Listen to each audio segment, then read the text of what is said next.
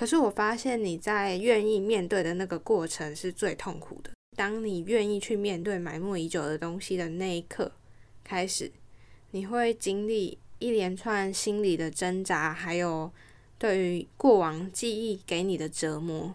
嗨，你好，欢迎收听精准美学。精准的生活即是一种美学。我是 Mini，陪你一起精准的生活。整理收纳、学习断舍离是我的热情所在。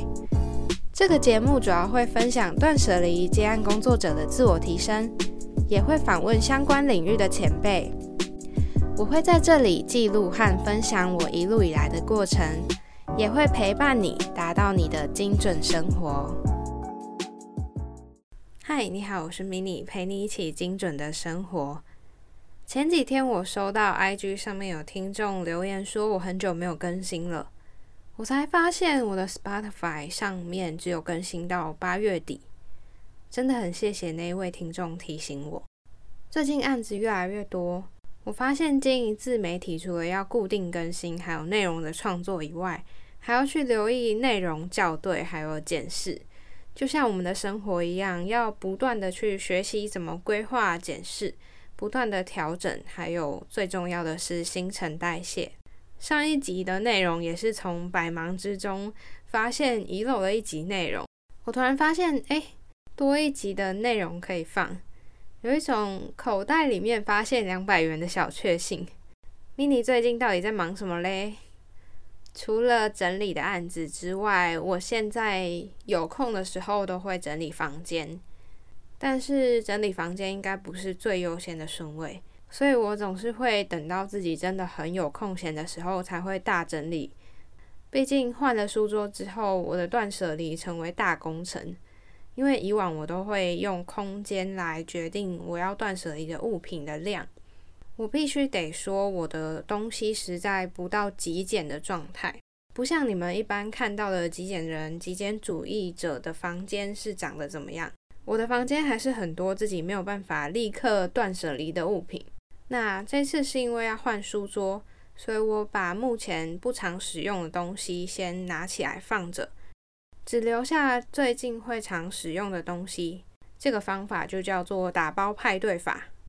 这次我用的打包派对法呢，让我过上有点混乱又有点清静的生活。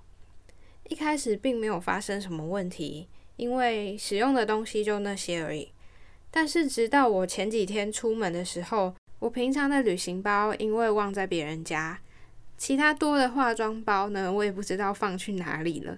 又因为我房间实在太小了，所以暂时用不到的东西我也放在各个角落。可见的呢，我自己实际实验了这个打包派对法，需要足够的空间才能够执行，不然就是你东西太多找不到。有关于接触断舍离，初步想要把物品通通筛选过一次呢？除了打包派对法以外，还有很多方法可以一步步的着手进行。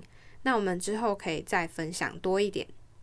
经过我这一次的整理，我发现除了我很少穿的衣服、使用频率少的包包，或是别人的东西、客户给的东西，我内心都不怎么产生心理的波澜。但是经历过这一次整理，我发现我自己还是没有办法面对，就是所谓我上一集提到的断舍离魔王区。虽然我已经把没有在用的东西都处理的差不多了，但现在大多的都是有情感面的东西。最困难的应该就是我会一直看到前一段感情所留下来的东西，所以我恨不得想要赶快把它处理掉。以往呢，我有时候暂时不想面对的时候。我会觉得，反正我的空间还很够，然后我又很会藏东西，所以就把它们摆得整整齐齐的放在里面，看不到就好了，眼不见为净。我这样讲一讲也蛮心虚的，因为我常常会觉得我需要 push 大家做这些事情，但是没想到我自己呢的状况，竟然可能还比我眼前以前碰过的客户或朋友。或者是听众朋友们还要再更严重。虽然断舍离本来就是不必要去勉强自己的，可是我发现你在愿意面对的那个过程是最痛苦的。就是当你愿意去面对埋没已久的东西的那一刻开始，你会经历一连串心理的挣扎，还有对于过往记忆给你的折磨。这一集我预计要讲的主题呢，跟我原本刚刚最近发生的事情还蛮有相关的，所以我就顺势的来讲一下今天要说的主题，是推荐有关于断舍离初心者可以看的影剧和影集。我觉得看相关的影剧影集呢，可以让断舍离这件事变得更具体，也不会让你感到孤单，而且刚好也适逢我在整理，所以。分享的时候也蛮有感悟的。这一集我想要推荐的两个影剧是《我家空无一物》，还有 Netflix 上面的《怦然心动人生整理魔法》。每当回到家后，总是累得只想瘫在沙发上，看着出门来不及收拾的碗盘，丢在床上的衣服，为了找钥匙而被翻乱的抽屉。心里面总是反复出现过想要整理好的想法。如果有空，我一定要整理好。这句话什么时候才能实现呢？好希望有魔法可以一变，马上就变得整齐舒服。这是不是你曾经有过的生活写照呢？对于整理收纳总是心累的你，没关系，让 Mini 来帮你一把吧。只要到资讯栏的网址 minimalist.tw，填写左上角的预约单，就可以了解服务。有分为视讯咨询和到府整理，快到官网了解吧。我觉得比起书，短的影片还有生动的实景秀，更能够让人感到有动力的先入门。这也是我接触断舍离最最初期的时候先看的两部影片。今天我想要先介绍的是《我家空无一物》这部短剧。内容的话不用担心，因为这次我不会讲暴雷的部分，而是讲解为什么我会推荐这部给想要断舍离或者是初学在接触断舍离的人。非常符合极简人说话说重点、做事做重点的理念。因为那时候我接触这一部影片的时候，我还在打工。我当时就利用中午休息时间，还有回家吃晚餐的时间，大概两三天吧，就把六集，然后一集三十分钟都看完了。第二个优点，同时用不同人的视角去阐述对于极简的想法。这部剧呢，用断舍离实验室、家人和朋友的视角，以及那个很极简的主角的观点互相切换，可以让我们产生自我怀疑，或者是不被其他人认同的时候。学着怎么讲，怎么去应对其他人。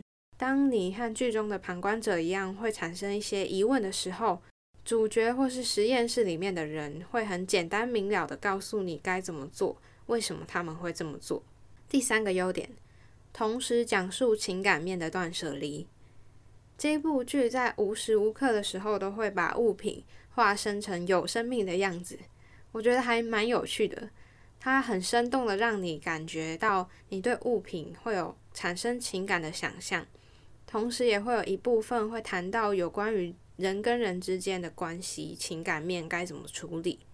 我觉得这是一个很少在嗯讲述断舍离的影剧里面或者是书里面很少去讲的，要么是只有讲物品，要么就是只有讲人跟人的关系。那这部剧我觉得很特别。就跟我一样，会想要先从情感面的断舍离来开始学习，不像一般的书啊、一般的影剧都只有比较偏重在整理物品的部分。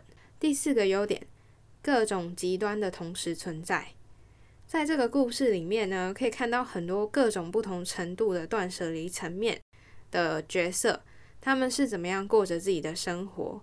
里面也会让你看到这样的生活模式是怎么样共同存在在同一个空间里面，所以又回到那一句老话了：不用坚持一定要怎么做，没有绝对的正确标准答案。第五个优点，浮夸的喜剧呈现，我觉得这是我最喜欢的一个点，就是他们用喜剧带入歌舞剧的元素，把舍弃物品还有极简生活营造成很欢乐的样子。让整体的内容把拥有物品的怦然心动感带入，也会让人感到心生向往。即便是住在就像寺院一样的厅堂，很空旷的地方，也会感到无比的满足。讲到这边，我就突然回想到以前，其实我身边有一些人，他们本身就过得很极简。我一开始会觉得，当然是拥有越多越好。为什么会有人愿意把这些东西送出去？为什么会有人觉得不计代价，只要找到需要的人就好？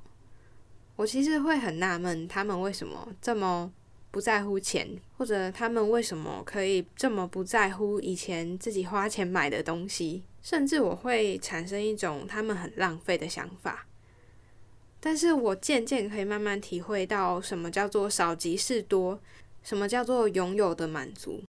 今天这一集呢，把我家空无一物这一部短剧大致上的说明了一下。我为了避免自己剧透，在这边我讲的蛮笼统的，我尽量尽量都不要透露到剧情的部分，这样你们看了才不会觉得没有惊喜。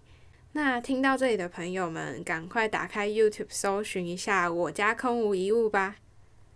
今天的节目就到这边，我是 Mini，陪你一起精准的生活。我们下一集见，拜拜。今天的节目到这里告一段落。这个频道主要会分享断舍离、自我提升的主题。目前在 Apple 和 Google Podcasts、Spotify、First Story 和 s o n 都听得到。欢迎在你习惯的平台追踪我，还有留下评论。节目 IG 是 M I N I M A L I C E 点 T W，或是搜寻精准美学都可以。欢迎私讯我你的想法，分享节目资讯。点 IG 首页的连接，开启你我的连接。美好生活从精准美学开始，追踪节目从订阅开始哦。